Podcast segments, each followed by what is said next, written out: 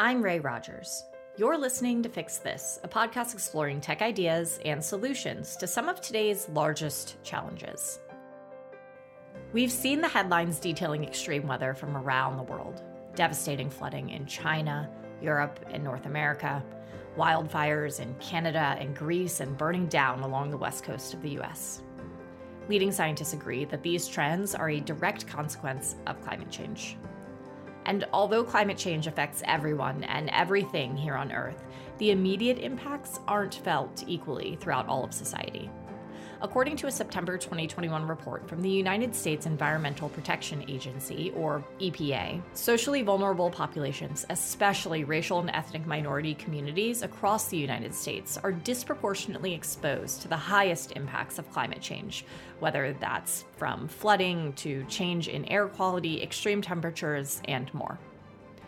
To discover how the cloud can help solve for this dynamic and challenging issue with flood risk mapping, analysis, and visualizations, I chatted with two team members from the Urban Systems Lab at the New School. Christopher Kennedy, the assistant director of the lab, and Pablo Herreros Cantis, research fellow. Their work on the environmental justice of urban flood risk and green infrastructure solutions explores the environmental justice considerations of climate change related to urban flooding in four U.S. cities and how this knowledge can inform green infrastructure planning moving forward. This work was supported by the Amazon Sustainability Data Initiative through AWS Promotional Credit. The Amazon Sustainability Data Initiative seeks to accelerate sustainability research and innovation by minimizing the cost and time required to acquire and analyze large sustainability datasets. This research is also supported by the Kresge Foundation's CRUISE initiative, Take a listen. My name is Chris Kennedy, and I am the Assistant Director at the Urban Systems Lab at the New School um, here in New York City. What's really unique about the lab is we bring together designers, scientists, practitioners who really work together on complex questions about how sort of cities um, interact with different systems, ecological, technological, um, social systems, right? And we really have a goal of trying to provide, you know, informed decision making to cities, especially under resourced cities, through data visualizations and um, research that really answers questions about how we can improve the conditions of urban areas. My name is Pablo Herreros Cantis, and I'm a research fellow at the Urban Systems Lab. I basically have been in charge of carrying out the modeling research and the data analysis and collaborating and engaging with some of the organizations that we are collaborating with on the ground in the cities that we study. And how did the Environmental Justice of Urban Flood Risk and Green Infrastructure Solutions project very first get started? We know that urban flooding, for instance, coastal flooding, inland flooding, um, is actually accelerating and getting worse in some parts of the US. And so we were connected to the Kresge Foundation, who has this wonderful network of organizations all over the US called the CRUISE Network. And we were talking to them um, about some of the, the goals that they had. And we decided to really sort of investigate this issue of ur- urban flooding and how it might be impacting certain communities disproportionately, and the need to really provide cities with, um, especially small and medium sized cities, the information and resources they need to support decision making. You know, where are they going to put green infrastructure, um, and how can it benefit those most vulnerable to climate hazards um, such as flooding? You just mentioned a key word, green infrastructure. What exactly does that mean, and what does it look like? Green infrastructure basically refers to a solution that is being used more and more in cities to handle stormwater. Uh, it, it and it has uh, different sets of benefits. It basically uh, takes advantage of some natural processes such as infiltration and evaporation to handle precipitation that falls in the urban environment that would otherwise go into the sewers or the drainage. Um, and instead of that, it stays in the soil uh, and it infiltrates down to the underground or evaporates. What kind of equity and environmental justice issues does the project explore?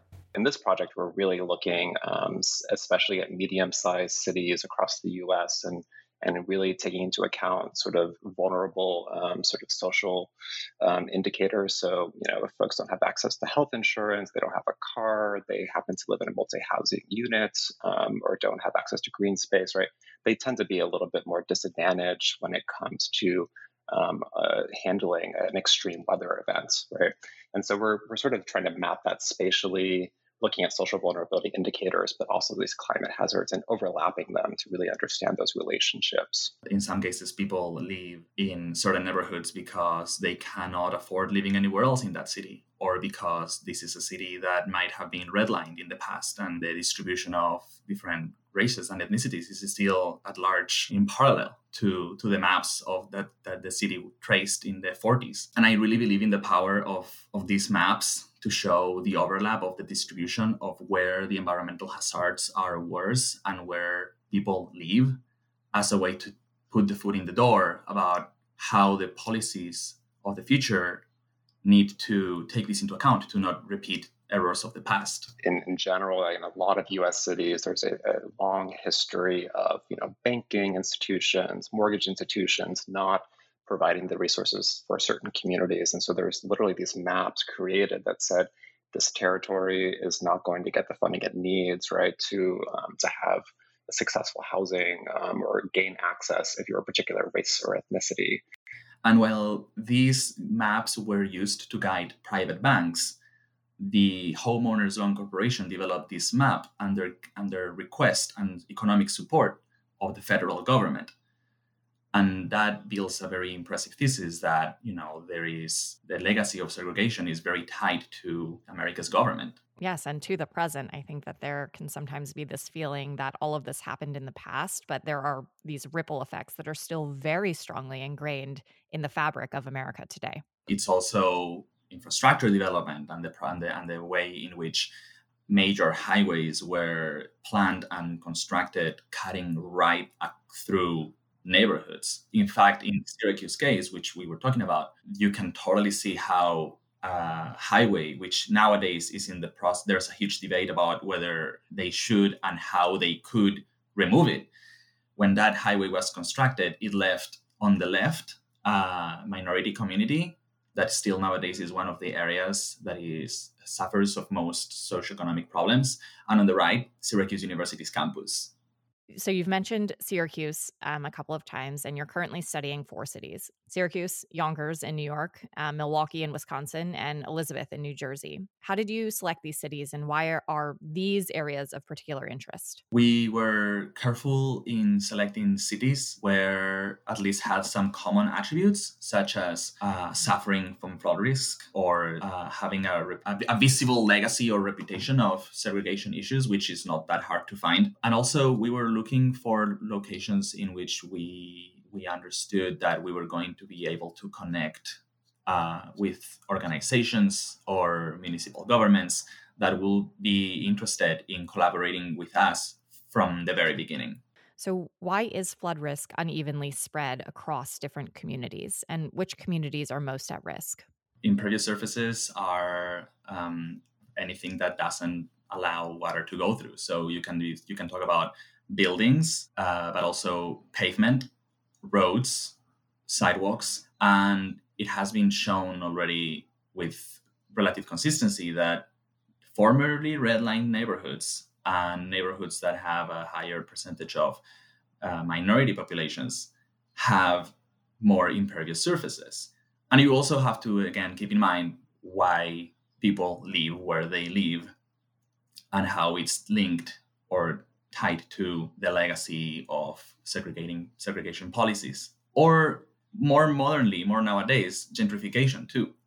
Talk us through what your simulations look like. What exactly are you modeling? What data are you using to run the simulations? And what are some of the findings that have most piqued your interest thus far? We use data that can provide a proxy of where the water goes and where it stays, such as the topography and the distribution of green areas that will slow down the water or infiltrate the water into the ground, and buildings, which both contribute water to their to their surroundings, but also act as blockages for the surface runoff that will clash against the buildings and then be rerouted in another direction when we first started this project, we knew the questions we wanted to ask.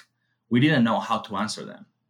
We did know, however, that we needed some kind of modeling approach to then try to predict where water goes in the cities and where it would go if we intervene in one or another way. And we were very lucky to come across this the model that we're using, which is called CityCat, and was very generously provided to us by uh, Vasilis Glenis and his team of researchers in Newcastle University that simulates water in real time every fraction of a second.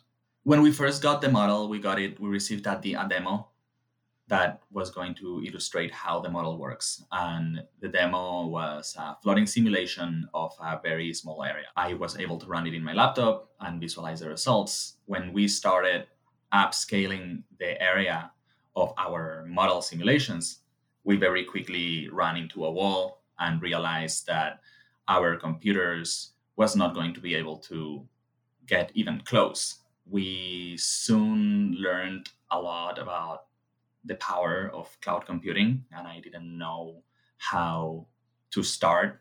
And it took me less than one single day to deploy an Amazon Web Services instance.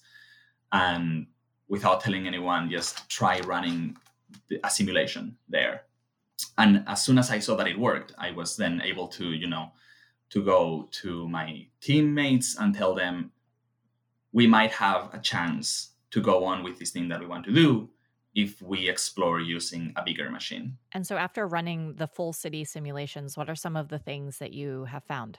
In Syracuse and in Milwaukee, there is a very clear, very, very visible distributional injustice uh, based on the observation that communities that are most exposed to flooding are, are also communities with higher poverty rates, higher unemployment rates, um, and even higher percentages of communities of color. The, the locations where we have not observed distributional injustice so far might give different results once we are able to incorporate more accurately the behavior of infrastructure, because infrastructure is also very tied to injustice and disinvestment. And what what we might be able to do by doing that is unmasking the injustice of infrastructure performing better in some locations and worse in others. What are your ultimate hopes for the project? Um, what has the impact been so far, and what are you hoping these cities are able to take away from it?